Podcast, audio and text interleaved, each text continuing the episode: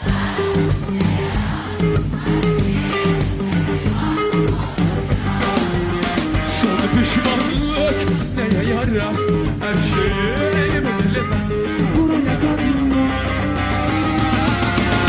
İklimden Bir Haber programıyla yine birlikteyiz. Ben Yasemin Mıstıkoğlu, iklim gazeteciliği yapıyorum ve Mine arkadaşım Mine Ataman, tarım yazarı. Biz Mine ile birlikte yapıyoruz programı ve bugün gerçekten bizim için çok önemli bir konuk var programımızda. Mine ilk defa konuk alıyoruz seninle Evet, birlikte. aynen. Ben daha önce konuk almıştım, sen yoktun. Seni ekarte etmiştim ama bu sefer Aynen. Hocamız çok değerli. O yüzden sen de oldun. Çok Evet. güzel oldu gerçekten. Doçent Doktor Sedat Gündoğdu. Çukurova Üniversitesi Su Ürünleri Fakültesi Su Ürünleri Temel Bilimleri Bölümü öğretim üyesi. Doğru mu söyledim hocam? Ee, tam olarak doğru söylediniz. Teşekkür ederim davetiniz Hoş için. geldiniz tekrar. Ee, kabul ettiniz yayınımızı. Teşekkür ediyoruz. Ederim. hocam e, sizi yayına almamızın nedeni geçen gün önüme düşen bir e, haber ve bunu biz geçtiğimiz haftalarda Mine ile de konuştuk. E, mikroplastik konusuydu zaten konumuz ve sizin haberinizle, sizin yaptığınız araştırmayla başladık biz e, bu programa. Bugün de sizinle konuşalım istedik. E, ton balıklarında ve de e, onların ambalajlarında mikroplastik buldunuz bir araştırmanızda. Değil mi hocam?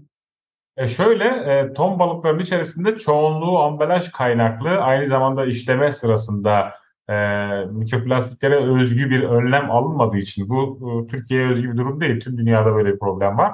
E, bundan kaynaklı olarak e, ortaya çıkan mikroplastik bulaşısı, yani evet kirliliği e, çalışmamızın ana konusu. Peki hocam bu durumda e, o ürünleri tüketmemek mi gerekiyor?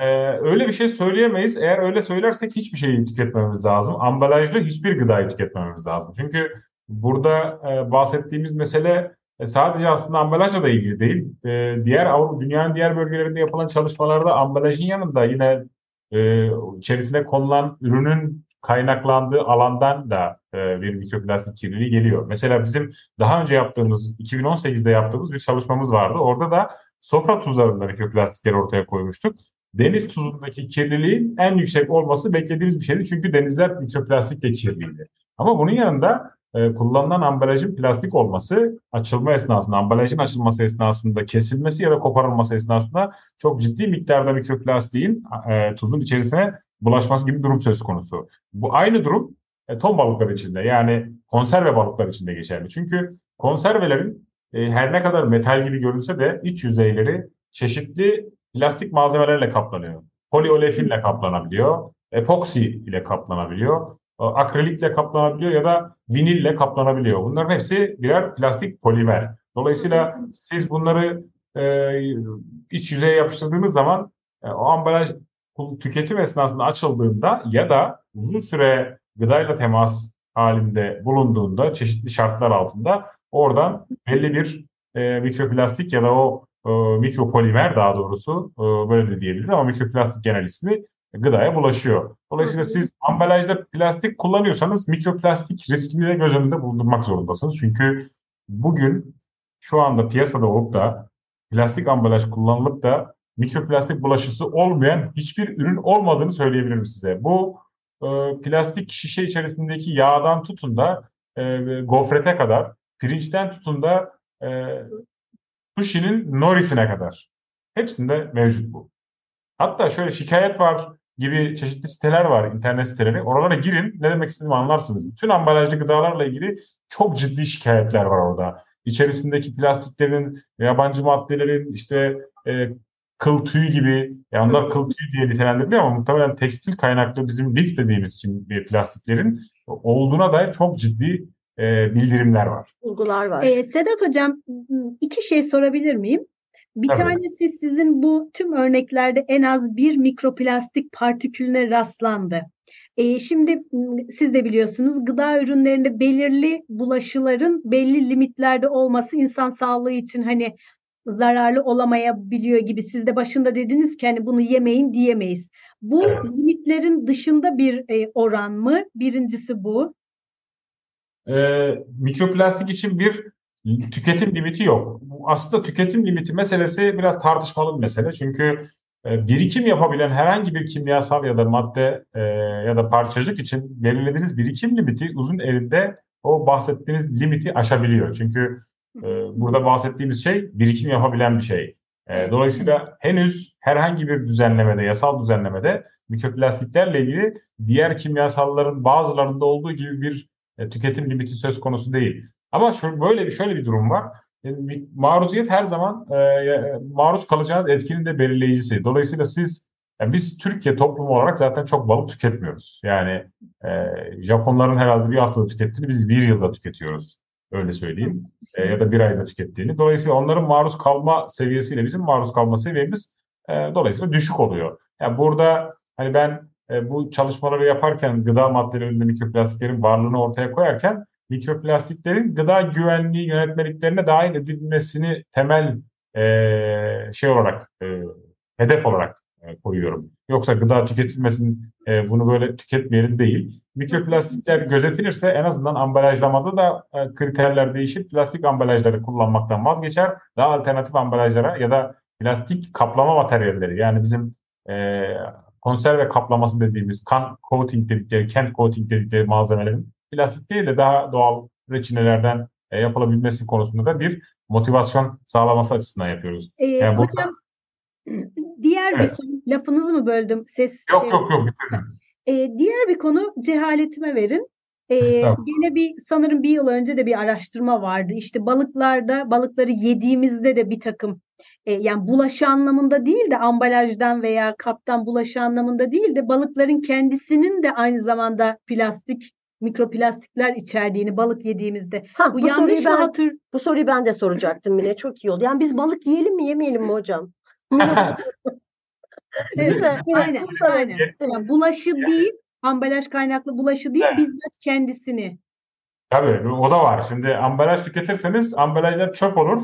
Mikroplastik olur, denize bulaşır. Sonra denizdeki balık da o ambalajdan kaynaklı, bizim ambalaj tüketimimizden kaynaklı ortaya çıkan plastik kirliliğine maruz kalır. Siz de sonra tekrar balığı yediğinizde bu bir bumerang etkisi diyoruz biz buna.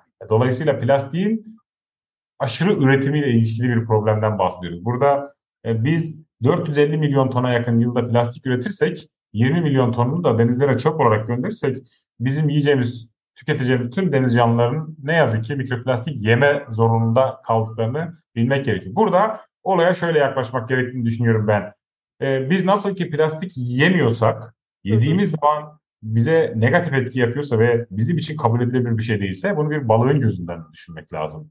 Bir balık planktonla beslenmek durumunda, bir balık e, diğer balıkla beslenmek durumunda. Biz eğer ki bunların yerine denizleri plastikle doldurursak dolayısıyla o balıklar da plastik yemek zorunda kalacak. Aslında biz balıkları yediğimizde e, kümülatif olarak o balıkların yediği plastikler bize de bulaşacak. Tabii burada e, balığın iç organlarını çoğunlukla tüketmiyoruz gibi düşünülebilir ama dünyanın önemli bir kısmında balıklar bir bütün olarak tüketiliyor. Yani Asya ülkelerinde balıkları iç organlarıyla beraber yiyorlar. Ee, hani biz yemiyor olabiliriz ama dünyada önemli bir kitle bunları yiyor. Ee, ama hadi biz yemiyoruz iç organlarını. Dolayısıyla iç organlarda biriken ve çalışmaların önemli bir kısmı iç organlardaki mikroplastiklerin varlığına dair.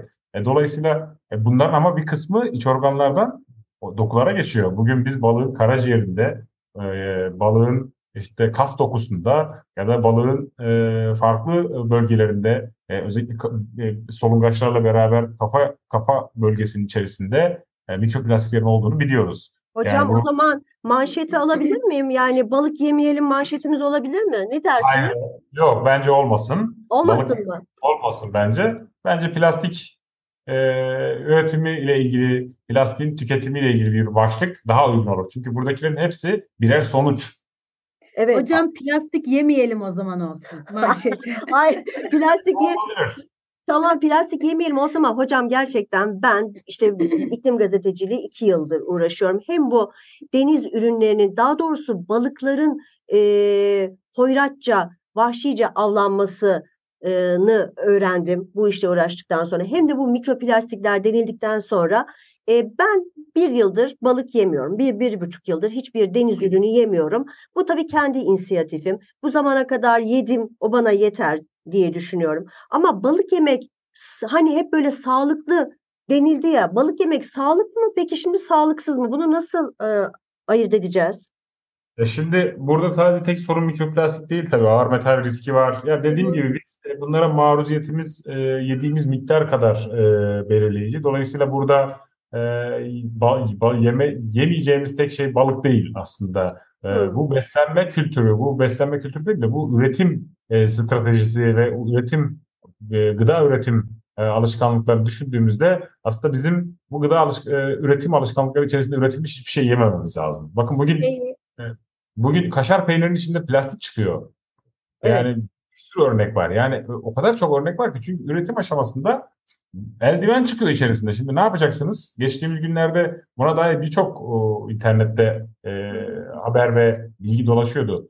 Biz Evet. plastiğe dayalı e, bir üretim stratejisinden vazgeçmemiz lazım. Çünkü plastik bizim gıdamızı e, kaplamak üzere üretildiği ve tüketildiği müddetçe biz plastik yemek zorunda kalacağız. Ne yazık ki. Biz o yüzden diyoruz marketlere e, işte büyük marketlere özellikle insanların kendi kaplarını doldurabilecekleri alternatifler sunsunlar. O yüzden Hı hı. diyoruz işte pet şişe su sağlıklı değil. Pet şişe Hı hı. suyun yerine çeşmeden içilebilir su akması lazım. Ama siz çeşmeden içilebilir su akıtmazsanız insanlar nereden su içecek? Yağmur yağınca ağzını açıp bekleyecek hali yok. Pet şişeden içecek mecbur. Dolayısıyla bu alternatifler sağlanmadan onu yemeyin, bunu içmeyin demek e, havanda su dövmek olur. Evet, Sorunun da evet.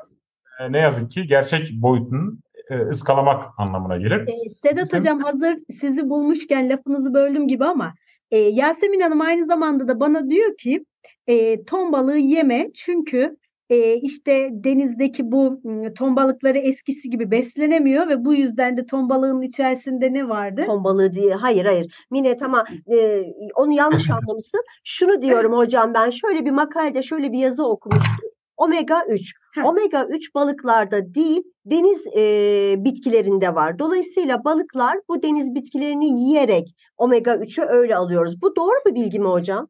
Mine'nin sorusunu ben Evet. sorayım. Ben şimdi bu işin uzmanı değilim. Dolayısıyla işin bu boyutuna hiç girmeyeyim ben. Çünkü niye Hı hı. gireyim?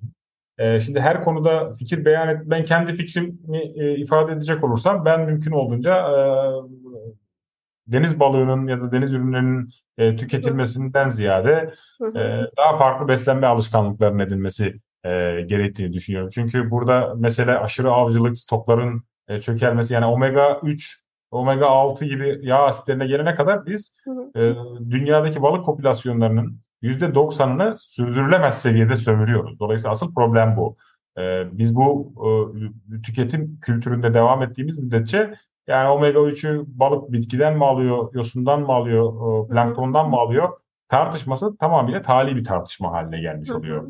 Burada stokların, denizlerin biyoçeşitliliğinin korunması üzerine e, nasıl bir beslenme stratejisi belirleriz de e, şeyin, denizler üzerindeki e, stokların üzerindeki sömürü baskısını azaltırız e, tartışılması gerektiğini düşünüyorum. O yüzden hani e, bunlar sansasyonel başlıklar olabilir. Bunu söyleyecek bir sürü insan da vardır ama bu olayın gerçek boyutunu ıskalamak e, anlamına gelir başta da söylediğim gibi. Evet yani hocam.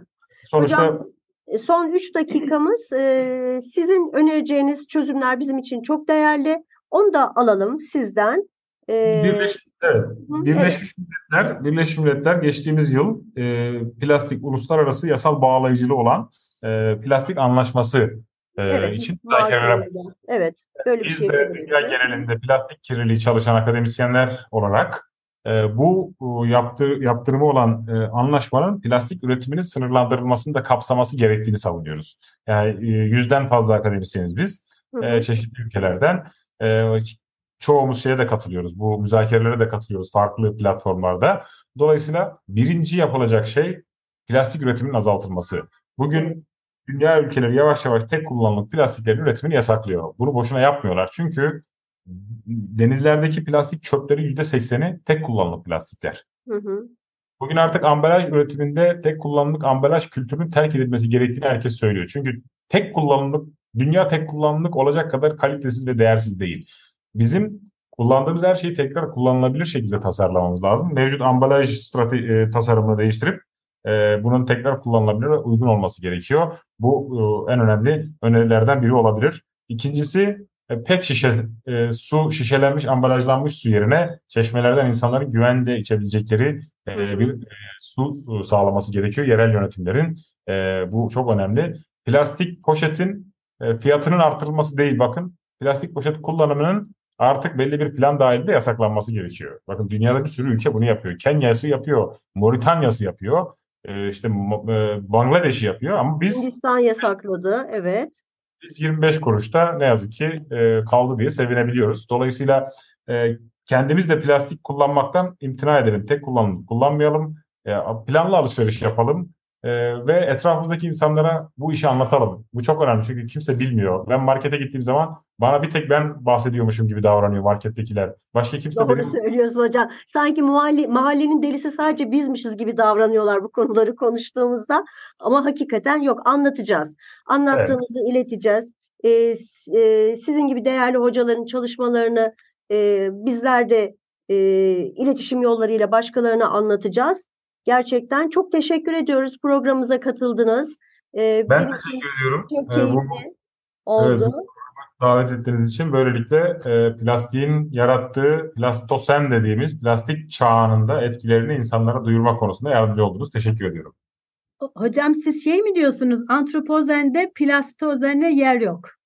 Evet, antroposende plastosene yer yok çünkü plastosen geri dönüşü olmayan bir e, sen, öyle söyleyeyim, öyle bir çağ. O zaman bize bir yeni sen lazım. O zaman manşeti bulduk hocam. Teşekkür ediyoruz. Görüşmek üzere, çok teşekkürler. Hoşçakalın. Çalışmalar. Bay bay.